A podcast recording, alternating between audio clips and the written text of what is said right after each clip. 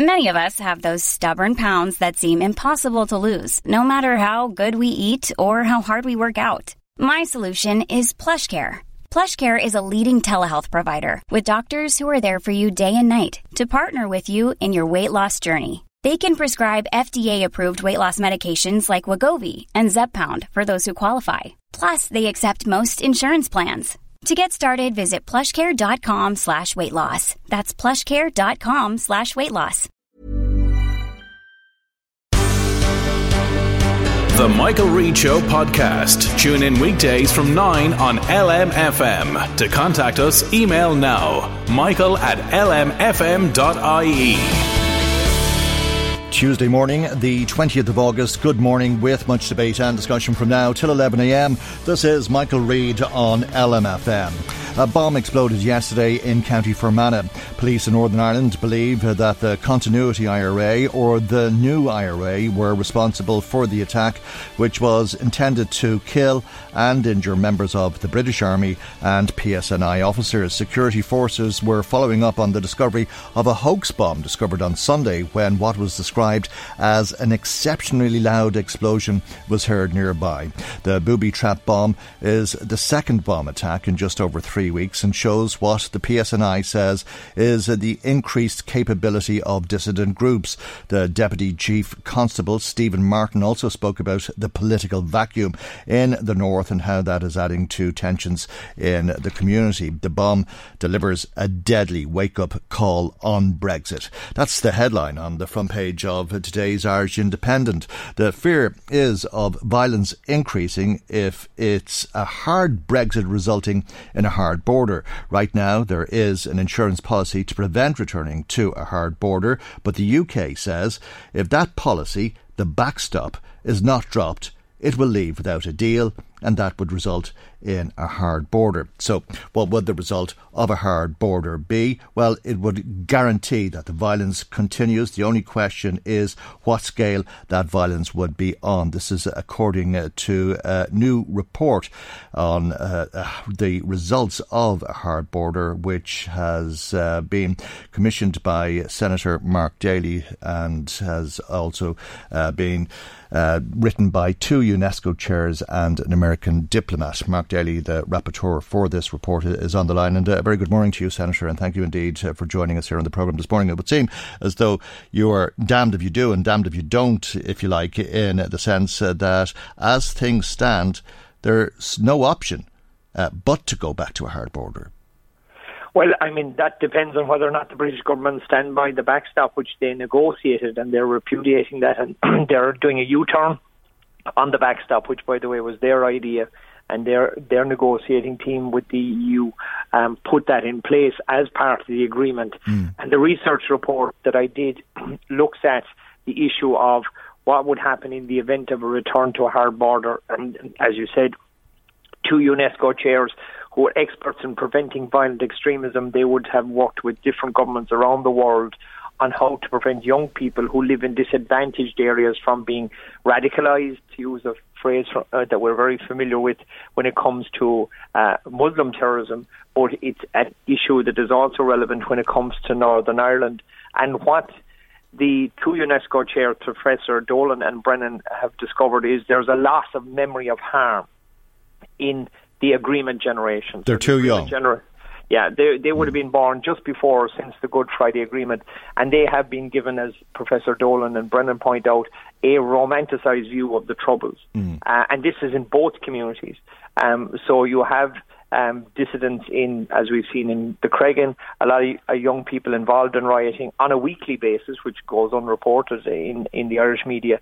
Um, those young kids are being mobilised by paramilitary leaders for their own ends. And what and do you mean by a, a romanticised uh, interpretation of the Troubles? Uh, do they see getting uh, involved in paramilitary organisations as something that's glamorous?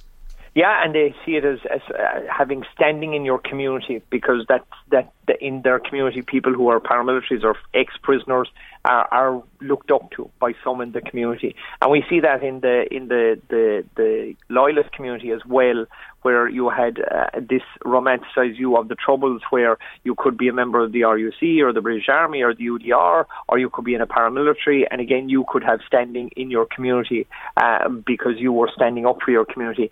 So it's happening on both sides, and the research initially uh, was part of uh, one of the recommendations of the Good Friday Agreement Committee, uh, where it recommended looking at the issues that would have to be done in advance of a referendum on a united Ireland. But obviously, because of Brexit, the scope of the research expanded to look at well what would happen in Northern Ireland in the event of a return to a hard border and it is just an issue of scale uh, in terms of violence. The, the, the UNESCO's chair's view is that there will be a return to violence. The issue is scale. So if you have Republican uh, paramilitaries attacking mm. border posts that are put up as a result of our border. Absolutely, then you're yeah. then you're mm. then you're going to have a return, retaliation, uh, yeah. a retaliation mm. by the hmm. loyalists, and then you're back to where you were. And are they wrong? Uh, uh, and I mean both sides. Uh, uh, the young people who may Uh, end up uh, with Republican dissidents, or the young people who may end up with Union dissidents or, or, or groups, whatever way you want to describe them, are they wrong? And if they are wrong, why are they different to anybody who has ever got involved in an armed conflict? Well, I mean, of course they're wrong. They're incorrect. I mean, they're they're taking up arms and they're they've no mandate and they've no support for it. But this is to advance their own agenda. In the in in some communities, it's basically to keep a, a drug and criminal empire going, and that's as plain and simple as it is, under the guise of protecting your community or advancing the cause mm. uh, of your community. But what it really boils down to is an issue of deprivation. And these kids who are living in disadvantaged communities, they've no education opportunities, uh, they've no employment opportunities, and therefore they've no hope. And what is happening is they're being brought into these organisations and are being given something uh, to do. And this is what they are going to be doing. And the, the, the the mm. tragedy of this is it's preventable because, first of all, if the backstop is in place, there's no return to a hard border. But that doesn't mean that the underlying issue, the deprivation and the poverty in those communities, that has to be tackled. And that is why we are at the situation we're in, is because of the deprivation and the poverty. Those kids are vulnerable. Um, those uh, adults, young adults, are, are being utilised by paramilitary leaders. But so insisting on the backstop. As we've been hearing, the UK have said if the backstop isn't dropped, we leave without a deal. If that's what it comes to, we want a deal, but if that's what it comes to, we leave without a deal, and that would inevitably result in a hard border. So if we insist on the backstop, could it not result in the very thing it's designed to try and prevent a hard border? Yeah, I mean the backstop is put in there because now because if it isn't put in there now, there will be a return to border checks at some stage because if the British believed that there was technological solutions available that would prevent infrastructure or any hard border, then they would have no problem with the backstop. And mm. the reason they know that is their own report. But they're saying that they ago. can't do a deal with a backstop. Uh, Boris Johnson uh, has been rhyming off his, his mantra again how it was rejected three times by the British Parliament. It's not something that they can agree to. So unless it's dropped, they'll leave without a deal, if that's what it comes to, and the result will be a hard border. Yeah, I mean, Boris Johnson was the foreign secretary who negotiated the backstop. Um, so the fact that the Parliament rejected it is is Britain's problem. The Ireland's problem is that without the backstop, there will be a return to a hard border at mm. some stage. And that's where negotiations come down to the point where decisions have to be made, and the British government have to make the decision. If they want the chaos that will ensue as a result of not agreeing an exit strategy, which they negotiated, then that that will be the result for them. But for us, the issue is: do we uh, take a return to a hard border in a matter of weeks? Or do we wait a couple of years? Okay. But either way, and, if the British and, don't, do not accept the backstop, then there's a return to the hard border yeah, at some stage. And Republicans, I suppose, young, impressionable Republicans perhaps, uh, may take up on exactly the argument you've been making there and say the British Welsh done a deal, the occupation continues, there is only one response, and that is a, an armed response, that there's a, a cause there that needs to be fought. That, and that, but the issue really is if the British government stand by the backstop, then there will be no return to the hard border. But like that, if they don't, then there will be a return to the border at mm. some stage. And so, if they do, if they do accept the backstop, uh, well, then they could be accused of selling out the unionist community and breaking up the union. Uh, and that could result in trouble too. Well, I mean, the, the 60% of people in Northern Ireland would accept the backstop, and the people who are not accepting the backstop happens to be the DUP, who don't have majority support in Northern Ireland. In fact, all the political parties in Northern Ireland, the majority of them, the Alliance Party and the UUP, accept some form of, mm. of, of a backstop. So it really is down to an issue of uh, circumstances colliding to a point where the backstop is not being accepted, even though it's the most practical outcome for all concerned. But the, the real consequences for us on this island is that the British government not accepting the backstop, which they negotiated, means that a new generation, the agreement generation, will be plunged in uh, to a renewal of the troubles. And they're aware of it. That's why I did the report. That's why mm. I got not only two UNESCO chairs, but Pres- President Obama's senior policy advisor on countering violent extremism, the first US diplomat appointed by the US State Department on that issue, and advised the French government, the Belgian government, and the Kenyan government and others around the world on how to prevent young people uh, being exploited and radicalized. And he wrote for the report on what needs to be done. But like in terms of what needs to be done, it's about poverty and prevention of people uh, being getting into the grasp of uh, paramilitaries, but you can only do that by long term engagement in terms of education opportunities and employment opportunities. That is not what we can do between now and the 31st of October. What we have to do between now and the 31st of October is make sure that the European Union says to Britain, if you want to leave, you must leave on the terms that you negotiated with the European Union, or you have to leave without a deal, and there are consequences for that. And, uh, and that, of course, will lead on to the next discussion, mm. which, of course, the Taoiseach Leo Varadkar brought up when he was in Belfast, that in the event of there being um, a no deal Brexit, uh, then the union would be under question. And that, of course, brings up the issue of a referendum in the United Ireland, which was the other part of the, the report mm. that we were doing. That if you rush a border poll without all the the, the preparation that would be needed well in advance, and the lesson of Brexit is you don't hold a referendum without figuring out all of the issues uh, then you have another risk of a return to violence. And the issue again is scale, because of course you have loyalists uh, who are who are using young people in their community for their own end. So it is li- literally like a catch-22 situation. But the most important thing at the moment is that the backstop uh, remains in the agreement and that the British government sign up to it. Right, uh, which is not going to happen, according to the Prime Minister. Uh, whether he's wrong uh, in taking that position or not, that is his position. Well, but, I mean, the, the, the, I suppose the thing about that research report is there, with a return to violence in Northern Ireland, people will die.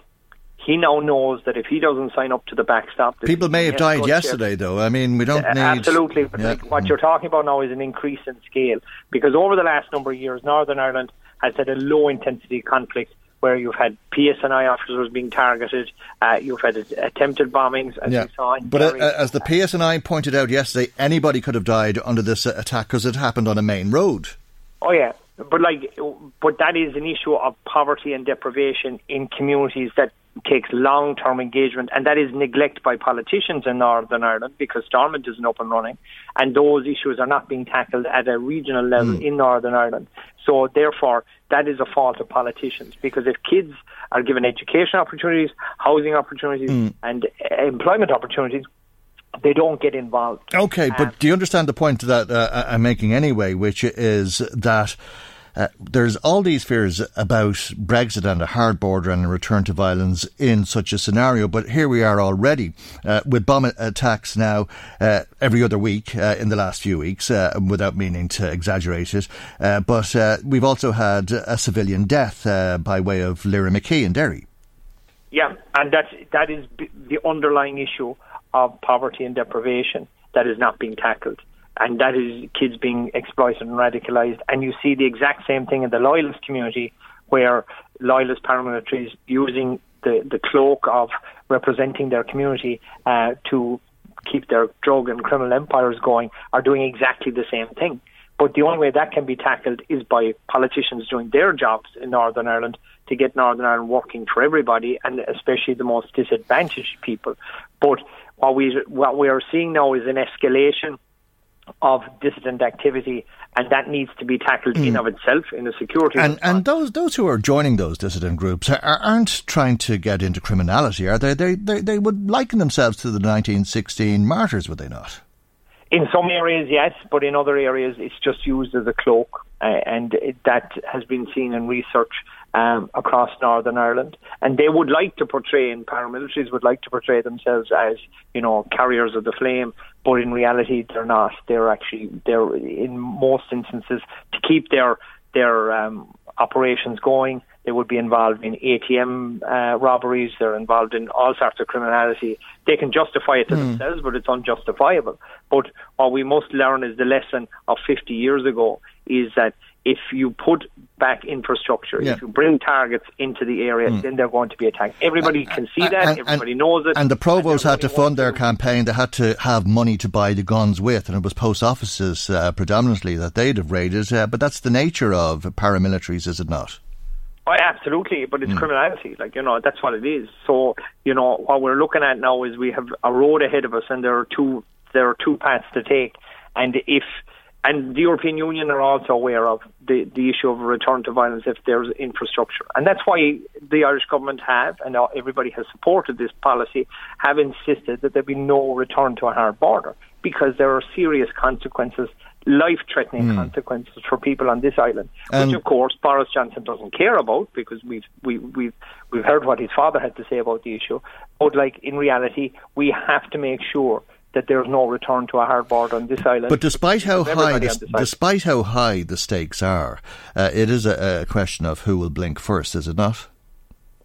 That's what negotiations are about. But bear mm. in mind, they negotiated the backstop. The British government negotiated the backstop on their own behalf.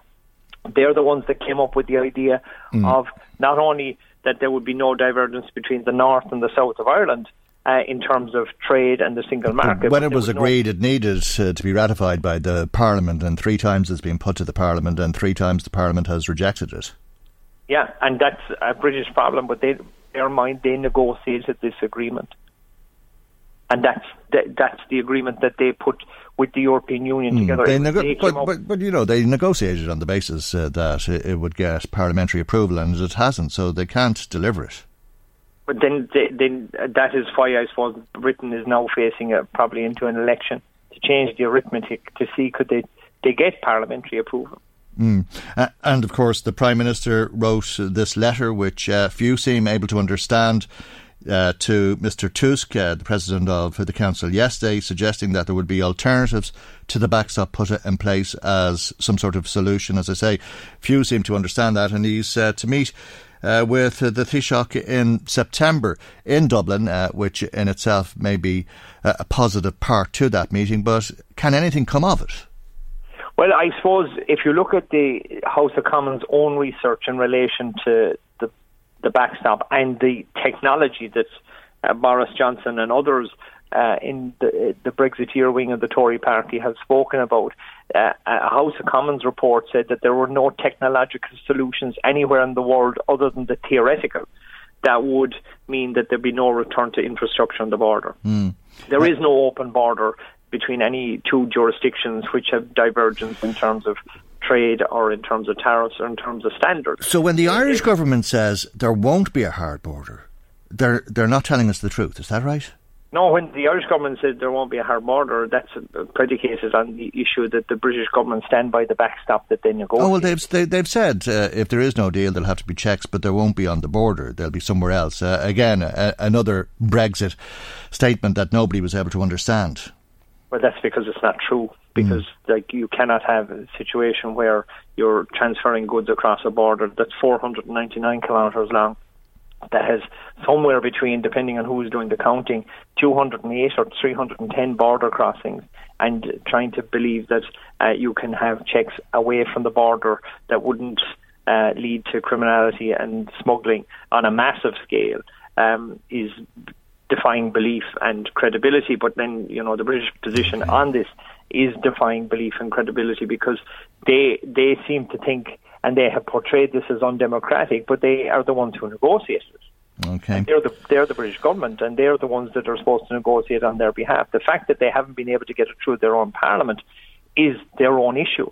but they negotiated the backstop because the Irish government, with our EU colleagues, have said if we have a return to our border on the island of Ireland, we know there'll be a return to violence we must prevent this at all costs. All right. Well, the clock continues to tick down to uh, the 31st of uh, October. We leave it there for the moment. Many thanks, though, for joining us as always. Fianna Fáil Senator Mark Daly, who is uh, the rapporteur of uh, that report, the first ever report by uh, Dáil and Seanad Committee on reuniting Ireland.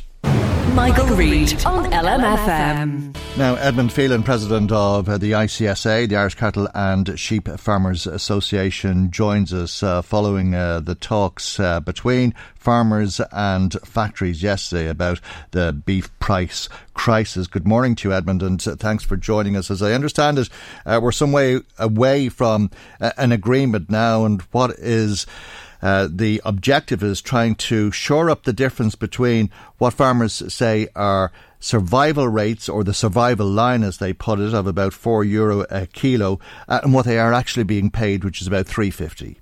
Yeah.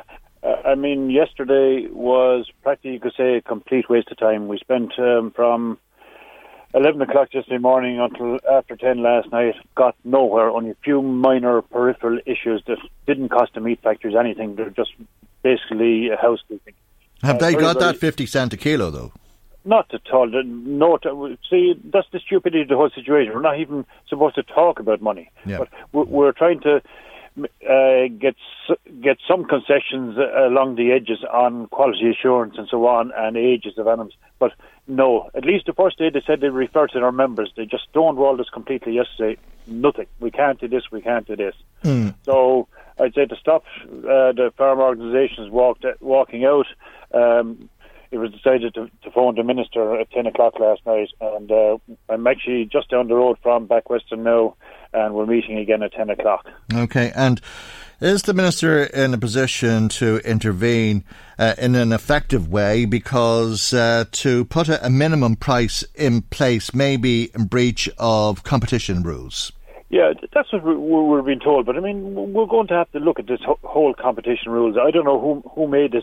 Uh, to me, it's a, a stupid law. Uh, everybody's entitled to make a living. Everybody in the industry has to make a living. The the full um, in a downturn, we said the full cost can't be borne by the primary producer. Mm. But if they're European rules, uh, it's not in the gift of the minister to change them, is it? Well, I, I don't know, but somebody's going to have to change them because it's it's gone beyond a joke now. It's I mean, there's a, an animal welfare issue here. People can't afford to feed the cattle, and they can't afford to take what's been offered for them. And there's a humanitarian issue. I mean, farmers are at their wits' end at the moment. All right, and uh, there's the price then that's being paid on cattle under 30 months of age, which is also one of the issues, is it? Yeah, I mean, we even asked that they would lift the age limit that uh, people with, with, slightly older cattle could get some some few cents extra. And we, as I said, we were stonewalled on that. Uh, they just keep saying it's a market requirement, which we don't feel it is. Mm. So if if the meat industry isn't going to do something for us, we're going to have to talk to the retailers. I, I know from, from my information is that they're even the retailers are moving from paying a minimum wage to paying a living wage. Well, somebody's going to have to pay a living wage to the producer. Right, uh, and I suppose for people listening to us uh, this morning uh, wondering what might happen uh, and how their uh, prices might be affected as a, a result of uh, these talks. It, it, doesn't sound as though you're giving them much scope for hope, Edmund. No, and I mean, even from your listeners' point of view, we went through the figures for Ireland and the UK and France. Retail prices are down something like a half a percent. That's minuscule, nothing, mm. this year, whereas uh, producer prices are down uh, 10 to 15 percent. So even the even the even the we we say the consumer isn't benefiting mm. from the lower prices. Okay, but Some, somebody's profiteering somewhere along the line. Yeah, so uh, either somebody profiteers less or the consumer pays more. Yeah, well, generally the the consumer sort of uh, sets the price. The consumer won't probably won't pay any more. It's just a matter it's, it's supply and demand, and as long as there is extra cattle in the system, uh, we're just going to be pleased. Mm. Uh, and that really doesn't give anybody any hope. No, I mean uh, the minister is going to have to intervene somewhere. Now he he keeps saying I can't do anything yeah. on price, but he's going to have to do something somewhere or uh, put some something in place. Uh, as I say, to avert an animal welfare disaster and a humanitarian disaster. Uh, and if not, if the factories uh, can't come up with this 50 cent or won't come up with this 50 cent and uh, the retailers stay out of the talks, uh, mm-hmm. which has been uh, that uh, unfortunate way of trying to negotiate with somebody who's not at the table, what then? Is it back to the pickets? I don't know. See, the pickets, our organisation wasn't involved. I mean, we do support mm. the farmers are there, and I don't know whether it's going to come to that um, nobody really wants to be on a picket line. What, what's your sense, though? I mean, what's the mood of farmers? Uh, uh, and I understand the ICSA is separate to the beef plan movement, but uh, yeah. I, I, think uh, you applauded the action that they took. Yeah, yeah there's an awful lot of anger there, uh, not only with beef plan, but amongst a lot of our own members, grassroots members as well. Mm, and what is your sense that if these talks aren't successful, that they'll be back to the pickets? Uh, I hope not. I, am hopeful we will get something today. Um, but uh, I'm not holding my breath. Okay, uh, and if we are back to the pickets, uh, it, it, has the makings of a, a, very nasty dispute, not just between the farmers and the factories, but uh, there is this question of farmers being pitted against farmers. That is true, yeah, because there are some farmers they nearly have to have to sell. You know, I mean, their backs are to the wall uh, we say uh, feed merchants looking for money, and John, people have bills to pay, they want to pay them. Mm. Okay, well, I'm sure people will be watching with interest and listening for news throughout the day. Uh, but uh, whilst you're hopeful, uh, I'm, I'm, not sure that uh, there's uh, much in the way of grounds uh, to be hopeful from what you've been saying to us this morning, Edmund. Okay. All right. Thank you very much indeed. Edmund Phelan, President of the ICSA, the Irish Cattle and Sheep Farmers Association. Michael, Reade on LMFM. The Dundalk Democrat is reporting exclusively uh, this week on how one third of all parking fines issued by Louth County Council remain unpaid by the end of each year. And it's a lot of fines that have been issued and a lot of fines that have not been paid. For example, last year, over 18,000 fines were issued, and of that 18,000, by the end of the year, almost 6,000 of them went unpaid Let's uh, talk uh, to David Lynch, who's the editor with the Dundalk Democrat and has this exclusive story in the paper today. And a very good morning to you, David, and thanks for joining us. Uh, this came about as a freedom of information request. That's right, Michael. The Democrats submitted a, an FOI, as they're called, I'd say about a month ago, just to try and get a little bit more background and understanding of uh, the revenue from parking that Louth County Council get on, a, on an annual basis. And we, we looked at the overall annual revenue that they get in, but we also decided to look a bit more at the amount of tickets that are issued on a yearly basis. Plus, then just try and find out of those tickets that are issued, how many actually get paid, or as the case turns out, how many of those are actually hmm. outstanding. Which and if, there, if, there's a pattern, I suppose, because the information that you received, David, related to a period of over three years. That's correct. We, we look back at 2016, 2017, and 2018, and it's quite clear that for those three years, certainly for those three years, that each year, by the end of the year, one third of all the fines that are issued by Louth County Council for, for, for parking fines, they remain outstanding. So there's quite a chunk of potential revenue there that the council aren't able to get on an annual basis. Mm. And do we know why? What's the reason behind this? Well, the, the council, we, we, we, contacted the council for for uh, comment on this. Now they, they were fairly uh, short in their response, just more or less suggesting that they, uh, they, they uh, any fines that are outstanding, they take legal proceedings in, in, in relation to those particular fines. Now that does, that doesn't really give us much information as to what they do or, or what the causes are. You know, reading between the lines, Louth being, being being a border county, there is the potential that perhaps we're looking at motorists that park in, in Louth and are from perhaps Northern Ireland and therefore seeking recourse to, to get those fines repaid is more difficult. That could be a possibility, mm. but there hasn't really been much more information garnered as to, to why a quite substantial number of fines remain outstanding. Okay, uh, so uh, because of uh, the geography, it's possible uh, that uh, a summons will be ineffective and somebody can't be prosecuted because uh, they don't live in the jurisdiction. but quite a, a, lot of revenue is generated from parking overall, and this is something you've been able to establish from these documents. Yes, for for the three years we were talking about there, Michael, 2016, 2017, 2018, there, there, there is, you know, if you look at 2016, mm. there is 1.9 million, basically 2 million in annual income from parking charges for Louth County Council. In 2017, this increased again further. It was it was almost 2.1 million.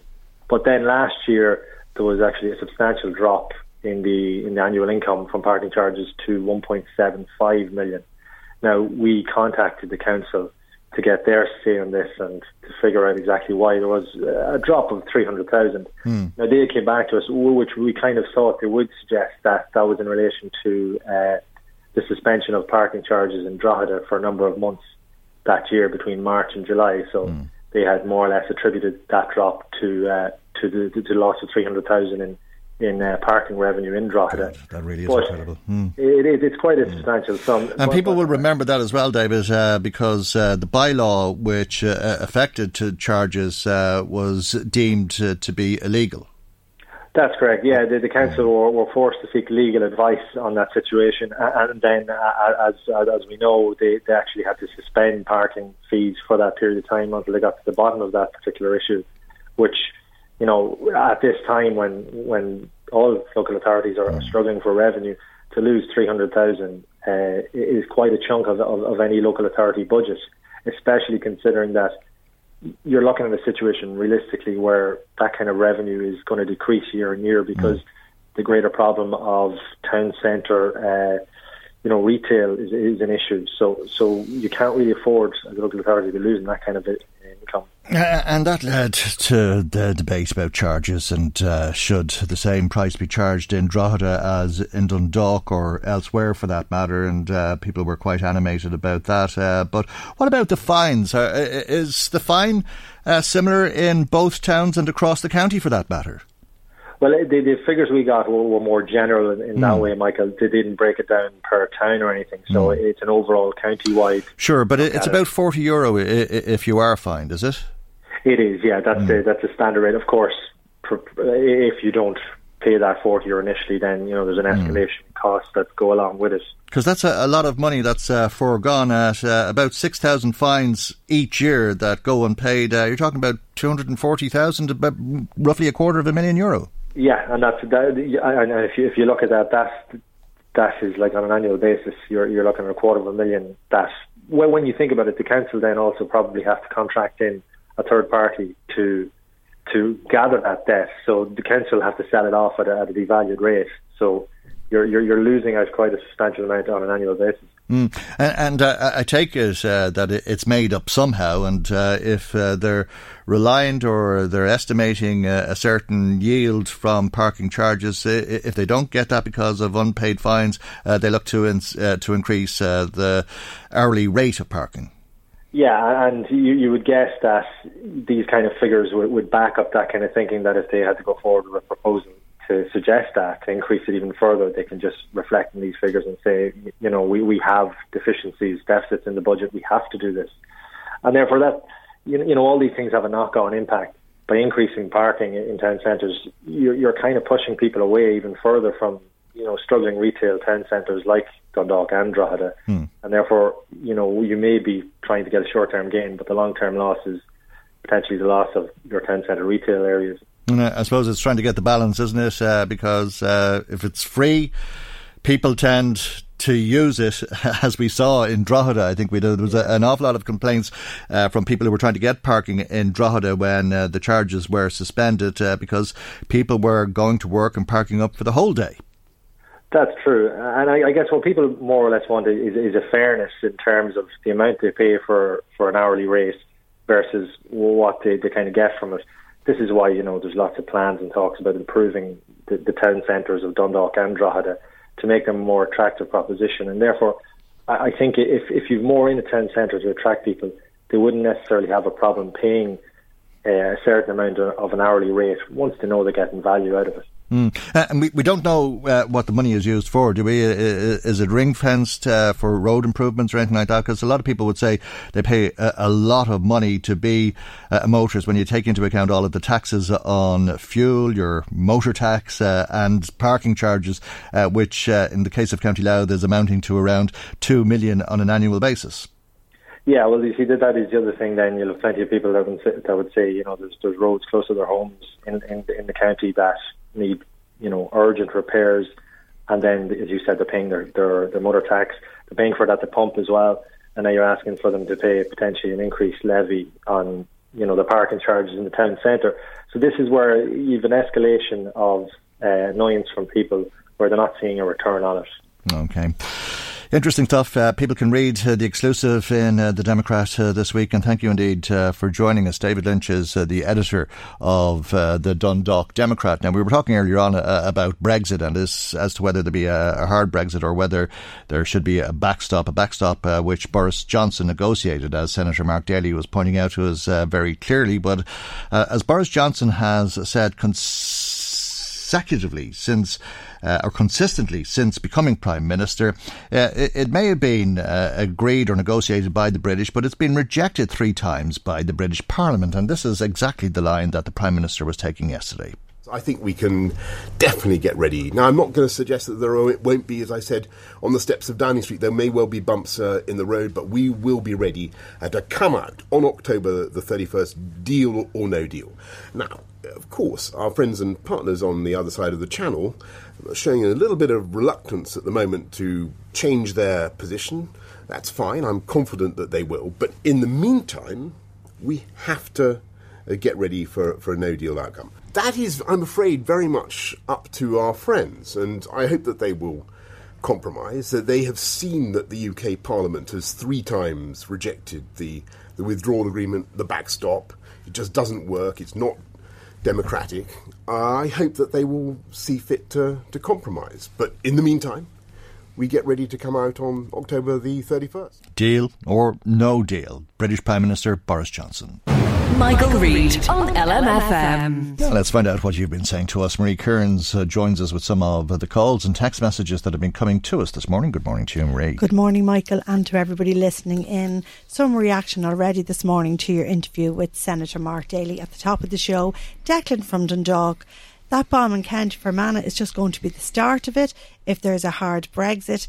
It's terrible that the success of the peace process could be lost we could be returning to those dark days. Nobody wants that, Michael, but they don't seem to understand the implications in the UK. Mm, okay, well, as I said, it does seem to be a question of who is going to blink first. I'm not sure that they don't understand the implications, uh, but uh, there is a little bit of uh, grandstanding going on. Deirdre says that if we go back to a hard border, it will destroy the country big time. Can anyone save us at this stage? It's going to be so serious. Nobody wants to go back to the troubles again. Mm. Denise phoned in. It's not the shortage of food or medicine that they're talking about that I'm worried about. It's that we are going to see a return of violence again the dissidents would just love this, any chance to justify their actions. Well, yeah, maybe too late to be saying a return to violence, mm, an increase yes. in the violence uh, that we're witnessing now. That was uh, really uh, something from the dark ages, uh, or at least uh, pre 1998 yesterday. Tom says, Is there not an argument at this stage for getting rid of the backstop because that's what seems to be causing mm. all the disagreement and see what is being offered instead? Because if we keep insisting on the backstop being there, then the chances are the UK will crash out without a deal. And God help us all here in Ireland if mm. that hmm. happens. Well, that's it. Uh, there is uh, the chance uh, that if you insist on uh, the backstop, the result will be exactly what the backstop is designed to prevent, which is a hard border. Derek lives in Dundalk and travels to and from the north for work every day. I'm just dreading the thought of a hard Brexit, he says, mm. and the thought of long queues on the border again. It really will be a backward step. The freedom of being able to travel uh, from the south into the north and mm. back again is just a pleasure. Yeah, well.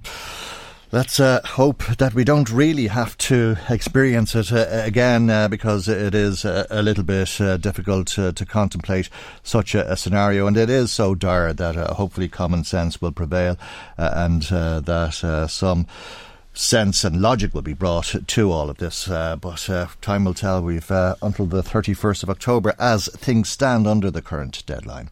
Now let's uh, go to independent councillor in Louth, Kevin Callan, who's come into us uh, this morning. A very good morning to you and uh, thanks for joining us. you've been reporting to people on social media that you've gone to the Gardaí because of threats you received. Tell us more. Yeah, well, morning, Michael. Um, I suppose, like any politician, I would have a relatively thick skin at this stage after being involved for over 10 years. But uh, yesterday I received a message via my phone which quite shocked me at the time. And I really and truly, I'll, I'll just read what I received. I received that hopefully I will be hung until I'm dead or hanged, whichever is correct.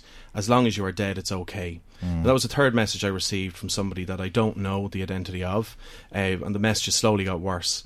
And yesterday evening, I was on my way home from the west of Ireland, and I actually was passing through Trim, and it was actually annoying me at that stage. I was very angry about it, and I went mm. in just to show it to somebody to say, "Is this?" Has this crossed a line? Is this too much? Um, and the details have now been left with the guards, and I'm pursuing it with the guards. But it just, I suppose, shows the level things have gone to in, in certain sectors that people feel this is okay. And it's not just politicians, it's young people, it's you know people who may be vulnerable at a time when they receive mm. something like this. And to me, the likes of this crosses a line. And that was very strange to get that on a telephone. Usually you would get abuse via social media. But to me, I think some people out there think that behaviour like this is okay and it's not okay and it has an mm. effect on people. Uh, and uh, what do you mean you got it on your phone? I got a text, a message. text message. Yeah, a few days ago I got a message mm. and the general, the first message was the usual thing you'll get. Mm. You're a traitor to Ireland. Hopefully the people will rise up and remove you all from power. You're scum. Right. That's normal. Mm. But then this has crossed the line as far as I'm concerned. Uh, and uh, was it a, a, block number? Or no, no. The number is the number is uh, the number is there. I am the number is still live. Um, but I just I don't understand how people feel that this is acceptable, whether it's a politician or whether it's a person in public life or a private mm. citizen. People receiving material like this, it's it's not appropriate. Mm. Yeah, I, well, I mean, I can't argue with that part of it, uh, but uh, you decided to go very public with this. Mm-hmm. Why is that the case? Yeah, well, I feel that if we don't speak out about this and if people don't mention it, mm. I'll, I'll put it this way: if somebody commits a physical assault on somebody, there's a general rule, it's called the eggshell rule, that if you push somebody over in a pub, you must take it that their skull is the width of an eggshell. Mm. Because if they fall and they crack their skull, you are guilty of the consequences yeah. of that. The likes of this, whilst I would consider myself to be quite tough mentally and well able to mm. handle myself, the likes of this that other people may be receiving they need to speak to people, or they need, if they ever receive anything like this that's mm. a threat, they need to go to the Gardaí, or they need to speak to their school, or their principal, or their parents, because anybody who sends material like this, they are the person with the problem, not mm. the person who receives it. Yeah, but uh, why not have it uh, investigated and mm. uh, have the authorities deal with it? Why did you decide to go so public? Because I feel mm. people, Michael, are probably receiving material mm. like this. I, I would have received. But of course they yeah, are, but I would have received mm. abusive material mm. in the mm. past. When I received this yesterday, mm. I was quite shocked when I received it. Mm. And over the course of yesterday, I, I realised that it was something I had to mm. act on. And I received this in the context of being a public rep. Yeah. I've put it into the public domain that mm. this behaviour is not appropriate. I'm encouraging people if they mm. get stuff like this, they must. But it, it, it's very inappropriate, uh, and uh, you are a public representative, uh, and of course uh, you're a barrister, so you'd have a, a fair understanding of. Um, uh, the law and uh, that when you threaten somebody uh, that it, it, can be interpreted in a certain way but mm-hmm. I think you'd also have a, an understanding mm-hmm. Uh, that there's some very vulnerable people out there mm-hmm. Uh, you're talking about the eggshell principle there's also mm-hmm. the copycat principle yes. and I mean I must say when I saw this on Facebook this morning. I was very uncomfortable reading it. Uh, mm-hmm. I was very uncomfortable that you read it out there a moment mm-hmm. ago on the yes. radio, yes. Uh, in case it might influence somebody. Uh, and y- you may uh, despite your good intentions, uh, be giving somebody bad thoughts. Uh, and there's also very vulnerable people out there, people who have mental health issues, uh, uh, and um, I mean, this may just be as a result of that and can be dealt with in a, a quiet and appropriate way. Mm-hmm. I, I would disagree with you, Michael. I believe if this behaviour has been carried on, that people need to be aware of it and they need to be encouraged to come forward. A lot of people mm. who suffer from this material being received never speak to anybody, never seek assistance. Mm. I am That's the best asking way to deal with it, some would say. no, not at all. Mm. No, not at all. Because Mm. the likes of receiving this has serious implications for people's mental health. Mm. And to do nothing about it is not appropriate. Mm. They need to reach out to somebody. No, but you have the telephone number of the person who sent this to you, and you Yes. can have the guards investigate and that it and have a word with them and Yes. to see if there's grounds for taking it further before going public and putting this message out for people to read in the way that you did. hmm Oh, I, I believe Mm. absolutely that the public need to be aware that this is going on and that they should not tolerate it. And maybe if anybody who has seen it placed publicly is aware that their child or somebody in their family is receiving material like this, they'll sit down and Mm. have a conversation with them now because you can't let this sit. And Mm. until I spoke to somebody yesterday in the Gardaí Mm. about this, Yeah. I was questioning myself: Mm. Has this crossed the line? Yeah. Has this not crossed the line? Mm. And I'm now absolutely sure it did cross the line. Mike. But you, you, you know that people woke up this morning uh, who had nothing to do with this, uh, who were Mhm. going about their day to day business a- and read Yep. this vitriol.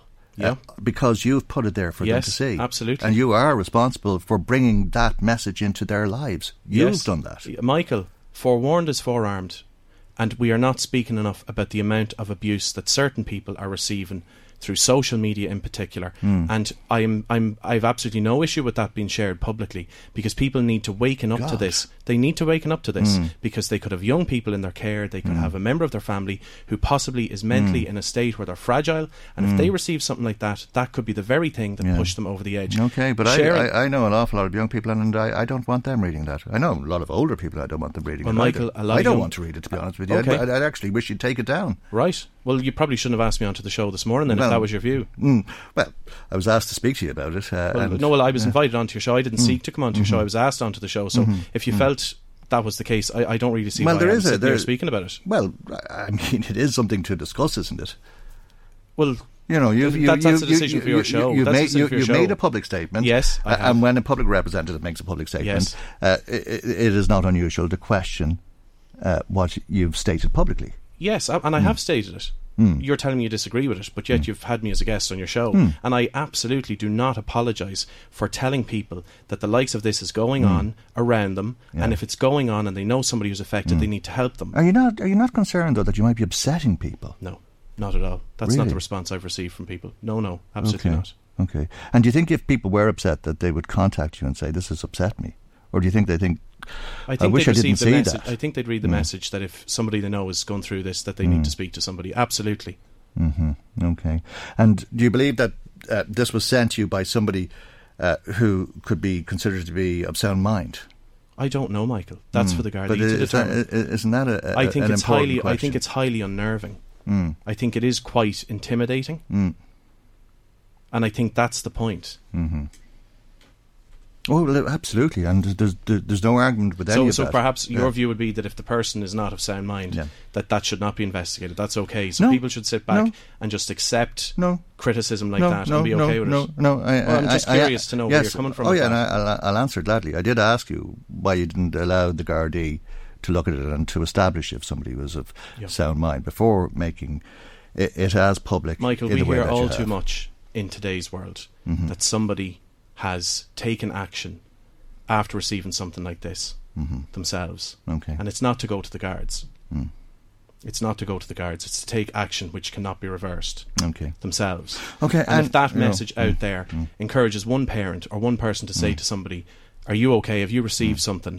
Because a lot of people are getting this type of material, in particular younger people who are not Mm. are not at a stage where they can deal with it. And they're keeping that to themselves. And they don't just get one message like Mm. that, they're getting multiple messages. And we know the consequences of that. Mhm. So, as a public rep, I receive that as a public rep. I have an obligation to Mm. say to people, please, if this happens to you or someone you know, take Mm. action. Yeah. No But, Michael, to stay quiet about it, Mm. that's happening too much. And the, the consequence of staying quiet about it is that it is now starting to develop into much uglier material. Oh God, yeah. Because for years Mm, I have mm. received the usual abuse, Mm, which mhm. you take it as part of the job. This is too much. It's too far. Okay. That's the point. Well, it is awful that you got such a, an awful message, and I think we'll agree on that. That it is Yeah. a truly awful message. Thanks for coming into us Thanks, this morning. Thank you indeed, Independent Councillor Kevin Callan. Now let's go back uh, to some more of the calls uh, that have uh, come to us. Uh, you've uh, some more comments there for us, Marie. I've one more, Michael. Anne says that the minister and the farmers need to put their heads together and sort out the beef crisis once and for all. This dispute has been going on for far too long and it's greatly impacting on the farmers involved. Okay, well, thanks for that, Anne, and thanks for everybody who has been in touch with us. If you'd like to add to what's been said, as always, we'd love to hear from you.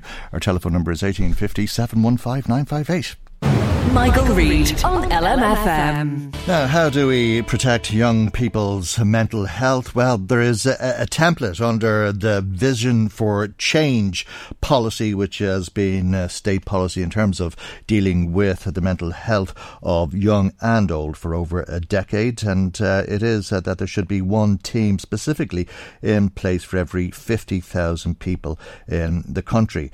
Uh, in County Meath, uh, Peadar Tóibín uh, to uh, TD and leader of his party is saying uh, that uh, the uh, amount of people who've been deployed to do this work is half of what it should be. And he's on the line. And a very good morning to you, Peadar Tóibín, and thanks for joining us here this morning. There's three teams in County Meath, is it? Yeah. So first of all, this is a very ex- a, a serious situation. There's been about a 22% increase in the number of children and teenagers uh, who are experiencing self harm.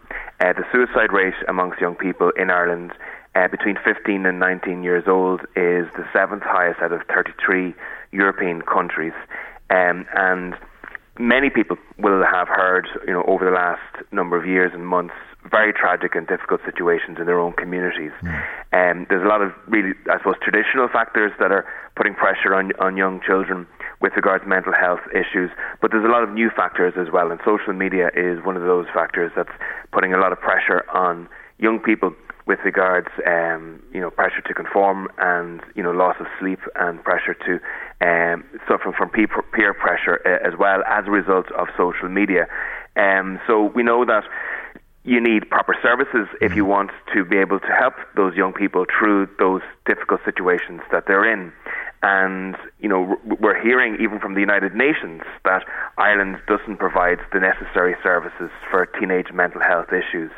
Uh, and I've studies that I've done before have shown that there's about 2,500 people waiting up to a year for their first meeting with a mental health clinician, and many of those are, are children. Mm. And many children who present to an emergency department or an A and E uh, with regards to mental health issues have to wait up to four days to actually see a psychiatrist.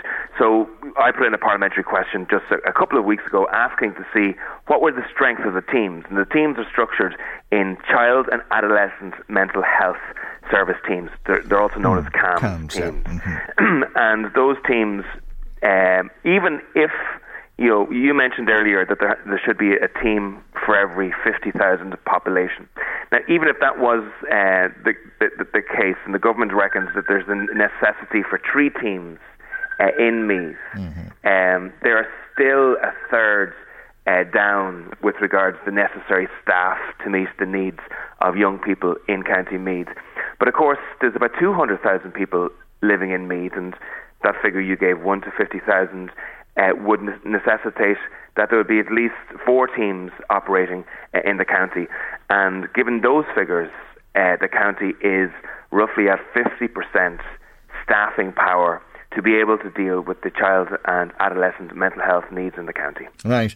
Uh, and what's the consequence of that? Uh, if uh, children aren't being seen, uh, does that mean that they find themselves in a crisis situation? Yeah, so for example, if, if a child n- needs an acute uh, uh, hospital bed uh, for issues with regards to mental health, and there isn't a hospital bed necessary for them, they will be forced into an adult situation. Uh, and if there's no adult mental health bed for them, in that scenario, they'll literally be forced to stay in the accident and emergency uh, overnight or for a number of days uh, with regards to the issues that they're dealing with. Um, if they if they haven't got access to a psychiatrist uh, or a psychologist for a period of time, obviously they're not going to get the treatment that's necessary. And mental health issues are often immediate issues. They're emergency issues. They're not issues where people uh, can wait for months and months, and oh, even over a year, mm. to have their first meeting with a, a, clinician. So there's no doubt that, you know, in, in any situation in medicine, if you're not diagnosed in time, if you're not treated in time, well, then your outcomes are going to be subpar. You're not going to get the, the necessary outcomes that you need uh, to be able to uh, to improve. Uh, and if you are seen by a CAMHS team, by a child and adolescent mental health service team, uh, how do you end up being seen by them? Are you referred to them? There's a number of ways uh, to to be. You you can be referred to them. You can contact them directly. I understand, uh, and through the accident and emergency uh, situations, you can be referred to them in that regard. That would be very rare, though, would it not? It would be rare in, mm. in that scenario I mean, that a person would actually. But you know, well, so often we hear of people going into a hospital and uh, they've been suicidal, and maybe they've uh, taken something or they've jumped from something, and as soon as they're physically well, they're just released without any referral. And that's that's the problem there, um, because it's really important that these people are taken into the whole health process and that they're they're walked through a recovery until they feel strong enough to be able to to I suppose to operate without uh, the needs of those services. And if you look at the staffing within uh, CAMHS throughout the country and, and mm. staffing within mental health in total, a number of years ago, 2017, the government promised 240 extra staff and actually provided 15 million of, a, uh, of an allocation for those mental health uh, yeah. staff. Mm-hmm. But just at the end of the year had employed 21 of that 240 staff. And if you go back further, you know, to 2016 and 2015, the government are not meeting the recruitment whatsoever when it comes to mental health staff uh, in Ireland. And well, they're not pe- meeting pe- the recruitment. It's, it's the logical consequence of, of that is that there's going to be gaps. There's going to be people who are missing in those roles, and there's people missing in those roles. There's treatment not being delivered, and you know, we need to get to grips with this issue. We need preventative help with regards, you know, allowing uh, children and adolescents grow up uh, and be strong and be able to deal with the difficulties that they're in. But if we're going to ask young people to talk about the difficulties that they have, and that's the right thing to do because talking about these issues is often the first step to deal with mental health issues, well, then at least we should put the services in place so that, you know, after opening up and speaking of these issues, they then get the necessary treatment that they deserve. Well, people, I'm sure, uh, will remember quite well because Helen McEntee would have been uh, the minister with responsibility for mental health at the time that there were millions of euro. Uh, that were added as additional funding, but the government was unable to spend the money because they were unable to recruit the staff. Yeah, so so that figure that goes back to that year in 2017 of of, of 15 uh, million uh, that was allocated for the purpose of recruiting 240 staff, but only 21 staff actually being um, uh, uh recruited into the positions. And some of the reasons for that is the fact that staff uh, go to other countries uh, rather than operating in Ireland, and if they're leaving Ireland, often the reason they're leaving in Ireland is because of the conditions that they're operating here. Um, and we have this vicious circle of understaffing, which leads to phenomenal pressure uh, with regards to individual staff, and then those staff in the long run leaving the country. Uh, and if you look at Meath, for example, we, do, we don't have the necessary consultant psychiatrists, the junior doctors, the clinical psychologists, uh, the psychiatric nurses, the social workers, mm. social care, um, even occupational therapy and speech and language uh, therapists. We don't have those in the adequate numbers to deal with people. And if you don't have those in mm. adequate numbers and the pressures there with regards to demand, what you have is waiting lists. And there's still many parts of the country that are without uh, an out of hours service. Uh, so when people are actually in a crisis, there isn't anybody to respond. Absolutely. There was a, a, parliamentary question put in recently which stated that 19 counties are without any acute beds in child mental health services. So 19 of the 26 counties in this state don't have a, an acute bed uh, to for a child or uh, an adolescent to access in that scenario. And indeed, you know, many adults uh, don't have out of hours response uh, to their mental health needs uh, as well.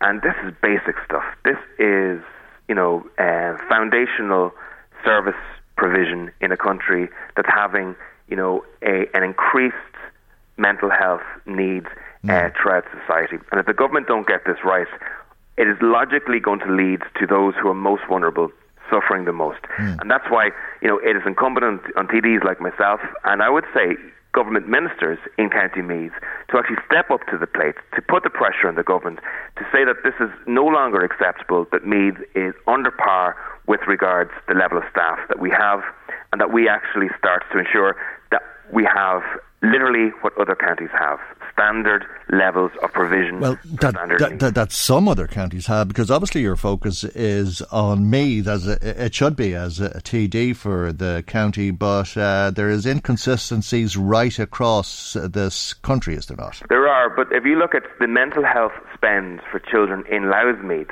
uh, which is obviously taken as one unit uh, with regard to mm. government administration in this space, we are uh, at the bottom and at the second last rung uh, of uh, mental health spending per capita in the state.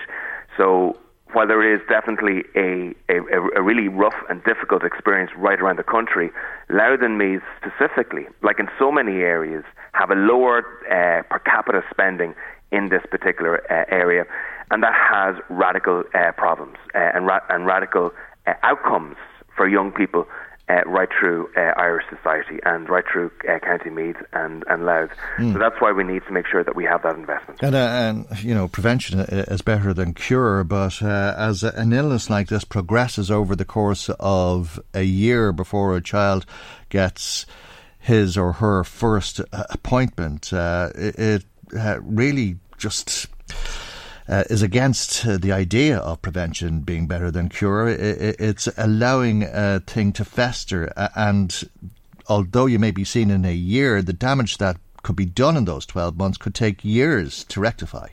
Absolutely. Um, some of these conditions that we're dealing would be progressive uh, conditions. And if you look at some conditions, um, you know, if people have uh, specific uh, occasions uh, of those conditions, the more that they have, the far more difficult it is to treat the conditions in the long run. And it's far more difficult mm. to treat the conditions in the long run without recourse to uh, medication mm. in the long run. And then obviously when medication becomes Completely. part of mm. a treatment process, well then that can be uh, a, a far longer journey to recovery. And particularly with psychotic conditions, but even with something like somebody feeling sad or under the weather uh, today uh, uh, and in a year from now having a, a, chronic depression. Absolutely. So, in other words, the earlier the people uh, experience these uh, anxiety or mental health issues or feeling low, etc., the earlier that they access um, services, the more likely it is that they'll be able to get back uh, to the normal selves and to feel stronger in themselves.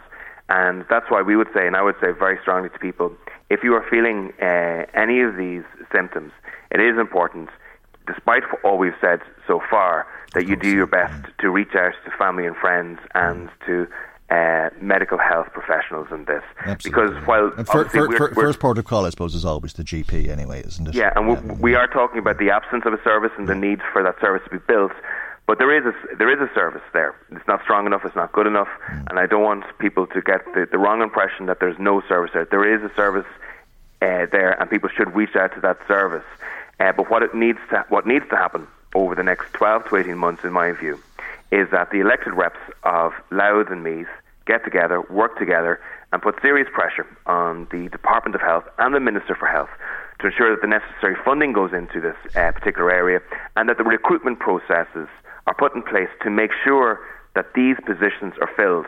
And, and, and the last point, and the point that you started with this particular interview, was that instead of having three CAMHS teams for County Meath, which is enough for a population of 150,000 people, we need to have four CAMHS teams in Meath, which would actually be the right figure for the 200,000 people who are living in County Meath at the moment. Okay, we'll leave it there.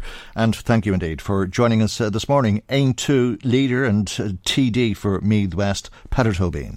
Michael, Michael Reade on LMFM. Well, just like we've uh, been discussing how when uh, there's a shortage of uh, staff in uh, the child and adult mental health services, children can wait an inordinate amount of time to be seen, sometimes months, sometimes more than a year for a first assessment. And it's a problem uh, that uh, the health service is experiencing across every department, it would seem. Uh, there's over 5,000 women who are waiting more than 12 months to see a gynecologist, and over 28,000 women are waiting nationally. This is as a result of a shortage of consultants, uh, and it does, doesn't just refer to gynecology, I, I don't think, uh, but care can't Wait is uh, the campaign uh, that the consultants have engaged in. And we'll hear more now with Dr. Cliona Murphy, who's a consultant obstetrician and gynecologist in the Coombe Women and Infants University Hospital as well as Tallaght University Hospital. And uh, a very good morning to you, Dr. Murphy, and uh, thanks uh, for joining us. what are, are the consequences of waiting so long to get an appointment? Well, there's serious consequences, and I'm delighted to have the opportunity to to um, talk to people about that. You know, with 28,000 women waiting to see a gynecologist, um, some of those will be women with significant bleeding problems. So uh, they're trying to go about their day's work, trying to look after children, and uh, finding that very difficult with heavy periods, etc.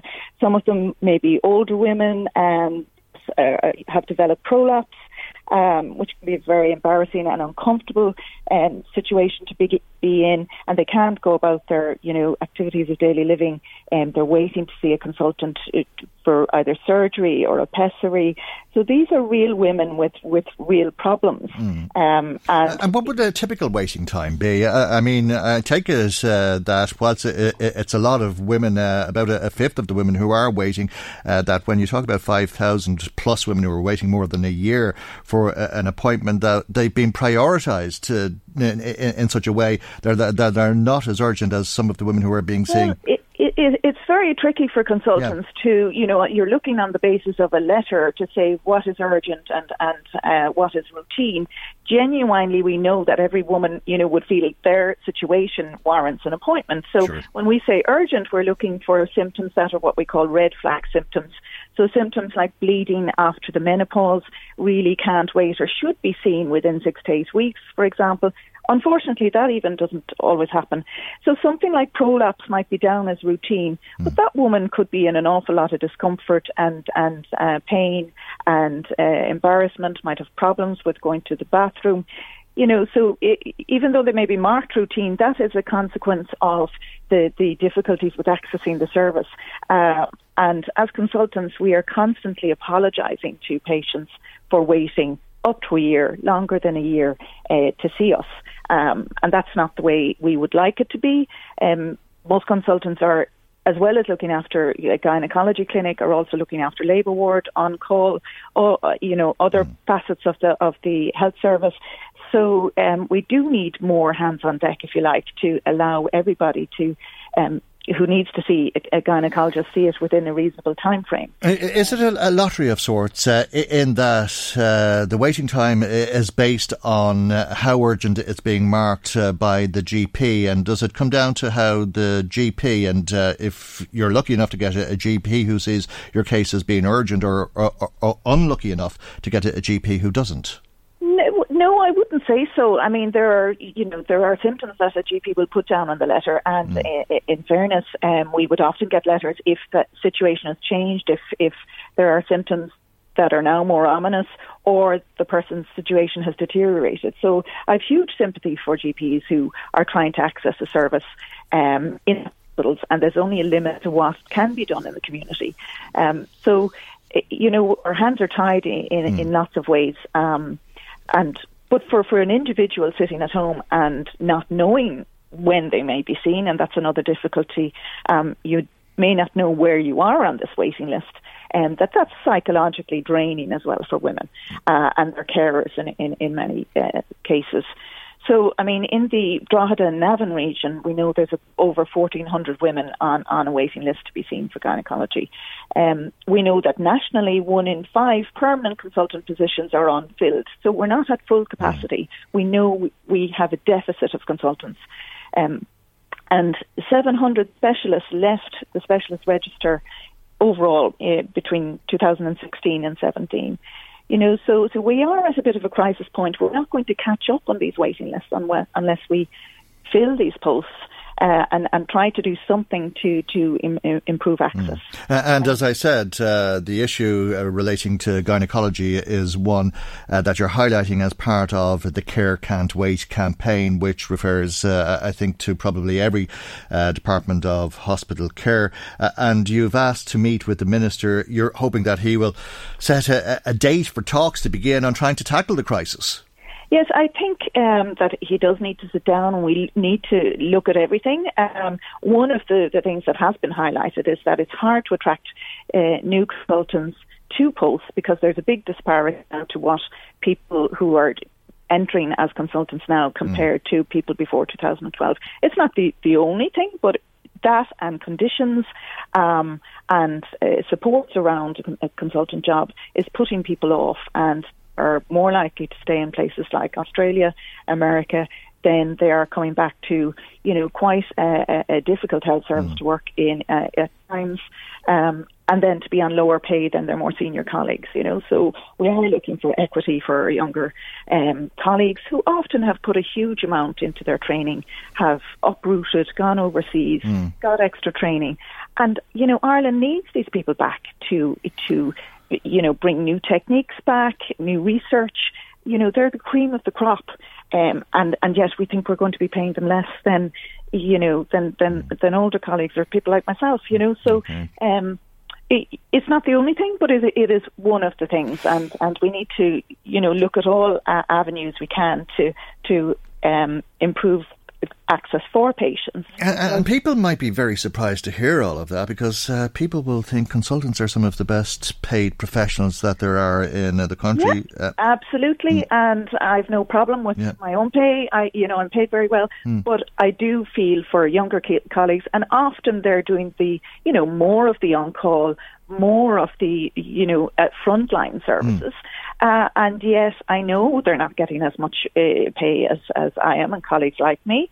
Um, and yet they're expected to do, you know, the same amount or more um, as regards, you know, planning and trying to develop a new service, for example, uh, with the knowledge that they have, you know, been away and, and mm. uprooted their family. And, and, and is it that if uh, pay was restored to the pre 2012 levels, that would be enough to keep them, or does it need to increase to the rates that are playing in places like Australia? Well, I, I I think if there was equity and parity, that that is that is something. Um, I mean, people.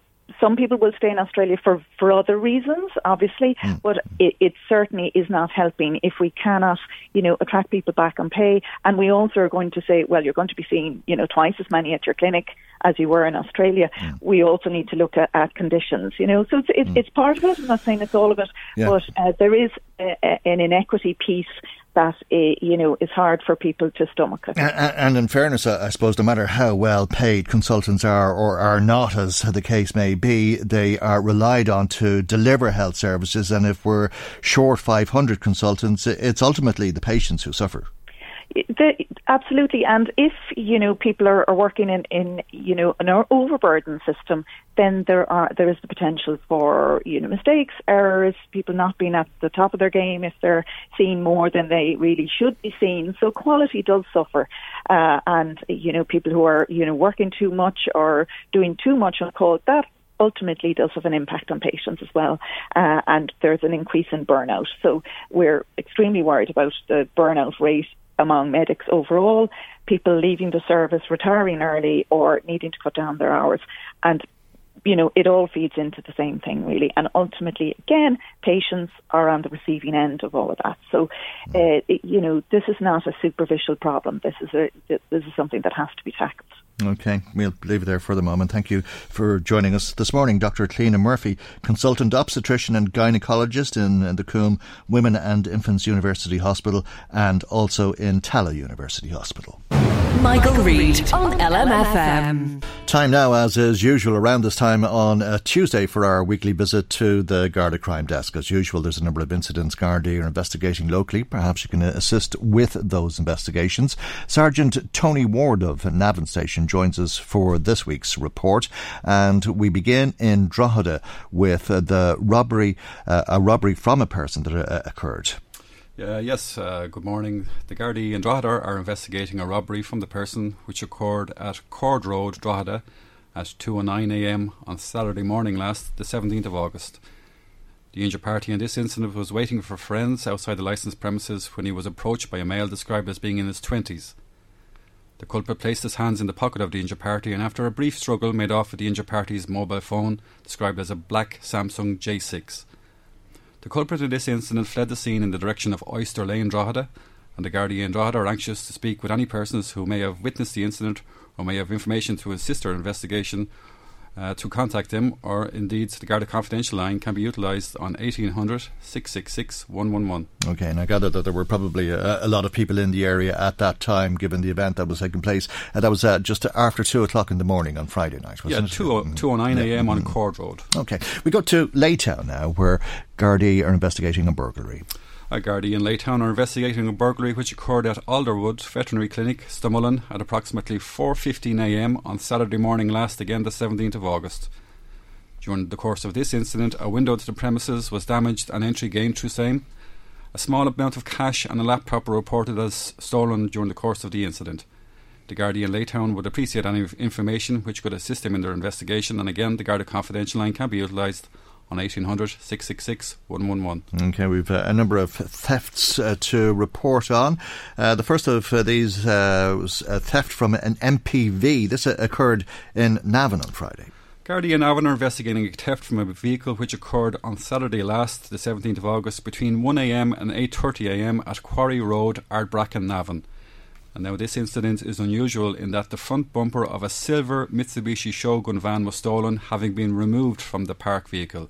Again, a silver Mitsubishi Shogun van, silver in colour, was removed from the park vehicle. Any persons who are in a position to assist Gardaí in the recovery of the stolen property, or indeed who may have witnessed the incident, are urged to contact Navan Garda Station. Okay, somewhat similar story then from Carlingford. Uh, yes, the Guardian Carlingford are investigating uh, again a theft from a parked vehicle which occurred last Wednesday, the 14th of August, between 7:30 p.m. and 8 p.m. The injured party in this case parked his vehicle, a red Audi A4, at St Michael's Church in Carlingford while attending Mass. On his return to his vehicle, he discovered that the rear passenger window had been broken and a briefcase uh, containing documents and three coats had been stolen from the vehicle. Any persons who can assist the Gardaí in their investigation or the recovery of the stolen property are requested to contact Carlingford Garda Station or the Garda Confidential line again on 1800 666 111. All right, we've a theft from a person, another theft from a person that uh, occurred in uh, Drogheda. This particular incident was on Thursday of last week. Yes, Michael, again, the Gardaí in Drogheda are investigating a theft from the person which occurred on Friday last, the 16th of August, at approximately 11pm on Patrick Street, Drogheda. A female was walking on Patrick Street uh, where she was approached from behind by a male who snatched her handbag, causing her to fall to the ground. The culprit made off uh, from the scene with the stolen handbag, which is described as being leather and grey in colour, containing a white Nokia mobile phone and a quantity of cash. The Gardaí in Drogheda would be anxious to speak with any persons who could assist her investigation in identifying the culprit or indeed in the recovery of the stolen property. Indeed, and that was Friday, uh, uh, not Thursday, as I incorrectly said a, a moment ago. Uh, we go to Oldcastle now and an assault which uh, Gardaí are investigating there. Gardaí in Oldcastle are investigating an assault incident which occurred last Wednesday, the 14th of August, at approximately 5 pm at Loughcrew in Oldcastle. It is reported that following a road traffic incident, the injured party was assaulted by another male, receiving a headbutt to the face, resulting in facial inju- injuries which required medical attention. The suspect in this incident is reported as having left the scene in a grey blue BMW. Gardaí in Oldcastle would appreciate any information which, which could assist their investigation, and again, the Garda Confidential line can be utilised on 1800 666 111. Okay, and we'll conclude the report in Navan this week and uh, robbery from a person. Yes, finally, Michael, the Guardian Navan are investigating a robbery from the person which occurred on Thursday last, the 15th of August, at approximately 10.15 pm. The female injured party in this case was walking at Motehill Ma- Manor, Navan, where she was approached by a male who threatened her with a knife and demanded that she hand over her handbag prior to leaving the scene on foot. Gardaí recovered the stolen handbag during a follow up search of the surrounding area, but two mobile phones are still outstanding, described as being an iPhone 6 and a Nokia. Navan Gardaí would welcome any information from the public which could assist their investigation. And again, finally, the Garda confidential line can be utilised in relation to any of these incidents on 1800 666 111. Sergeant Tony Ward of Navan Garda Station, thank you very much indeed. We'll return to the Garda Crime Desk in around the same time on next Tuesday's programme. Now, in the couple of minutes that we have left for you today, let's go back to you and some more of uh, the calls that have been coming to us uh, this morning. You have some more comments there, I have indeed, Michael. A text from a listener just in relation to the parking fines and parking in generally, mm. says that feels that more should be done about tackling cars parking on footpaths. I saw a man in a wheelchair could not get around the footpaths because of the amount of parking on them in or in the estates around the area mm. uh, and says that if emergency services have to be called there could also be an issue because of the volume of cars parking in, in some areas mm. uh, another listener wants to know where does the money go for parking fines yeah. is it back to the local roads in the mm. area yeah well I don't know that was I mean that was a question that I was asking but I don't know the answer and uh, I don't think David Lynch of uh, the Dundalk uh, Democrat had that information from the documents he, he received. But I think it's a, an interesting question, as we were saying, given how much you pay in tax, whether that's tax and fuel or your motor tax, as the case may be. Um, Colette phoned in, and Colette just wants to make a point in relation to pay parking. Mm. She feels that with so many retail outlets now on the outskirts of big towns with free parking, that it's putting people off going into the town. And she thinks that the council should be looking at the broader picture here because a lot of towns are losing business in the centre mm. of hmm. towns. And she thinks that there could be some kind of initiative to try and encourage people parking, although uh, she, you know, parking yeah. and shopping in the town. Although she did mm. say she understood the point that you made, Michael, in relation to that you'd have people maybe parking all day yeah. in the case of free car mm. parking. Well, we saw it, didn't we? I mean, she's right. Uh, it's very convenient and very hard to resist it because it's cheap, but it leads to the death of the town centres and that if people go out to the retail parks. But when it was free in Drogheda, we saw mm. people finding it very difficult to get parking. Declan wonders what's the point in issuing parking fines if they don't follow up on them. Well, well that's, that's yeah, a good question. Yeah, good question. a good question. I, I, think uh, the Democrat uh, seem to feel that uh, a lot of people maybe parked in Dundalk and then went home to Newry, so you couldn't prosecute them. On the issue of insurance, Michael, and uh, Tom phoned from Dundalk, and he feels that it's typical Irish beating around the bush on the insurance debacle says that you have many uh, companies, solicitors, and that openly advertising for people to make injury claims, and wonders has this had a lot to do with the compo culture as well? Maybe so. Maybe so. Um, mm. Just have we time for another one? Yes, absolutely. Yeah. Just on uh, Brexit, uh, mm. and uh, we had a caller in touch. Just to say, Michael, you mentioned there that October thirty first is the next deadline. Yeah. And this listener just wants to know should our government still be on holidays when this is around the corner? And yep. should they not be doing what they can at the moment to try and prevent a hard border? Well, yeah, it's an interesting question. I'm sure the stock answer is uh, that the Dáil may be in recess, but the politicians are not on holidays. They're all working very hard. Uh, and indeed, the Taoiseach was, of course, speaking with Mr. Johnson uh, for an hour last night, and uh, undoubtedly a lot of ground was covered in that. And uh, part of that was planning for this meeting, which is to take place in Dublin in September. But uh, I'm sure a lot of people would agree with the thrust of what was being said there. Thanks for that, Marie. Thanks to everybody who has been in touch. And uh, before we leave you, let me remind you that if you'd like to listen back to today's programme, there'll be a podcast of it available on our website, lmfm.ie. Thanks to Marie Kearns for producing, Maggie McGuire for researching, and Chris Murray in the control tower. I'm Michael. God willing, we'll see you for our next programme tomorrow morning at 9am right here on LMFM. Good morning. Bye bye. The Michael Reade Show podcast. Tune in weekdays from 9 on LMFM. To contact us, email now michael at lmfm.ie.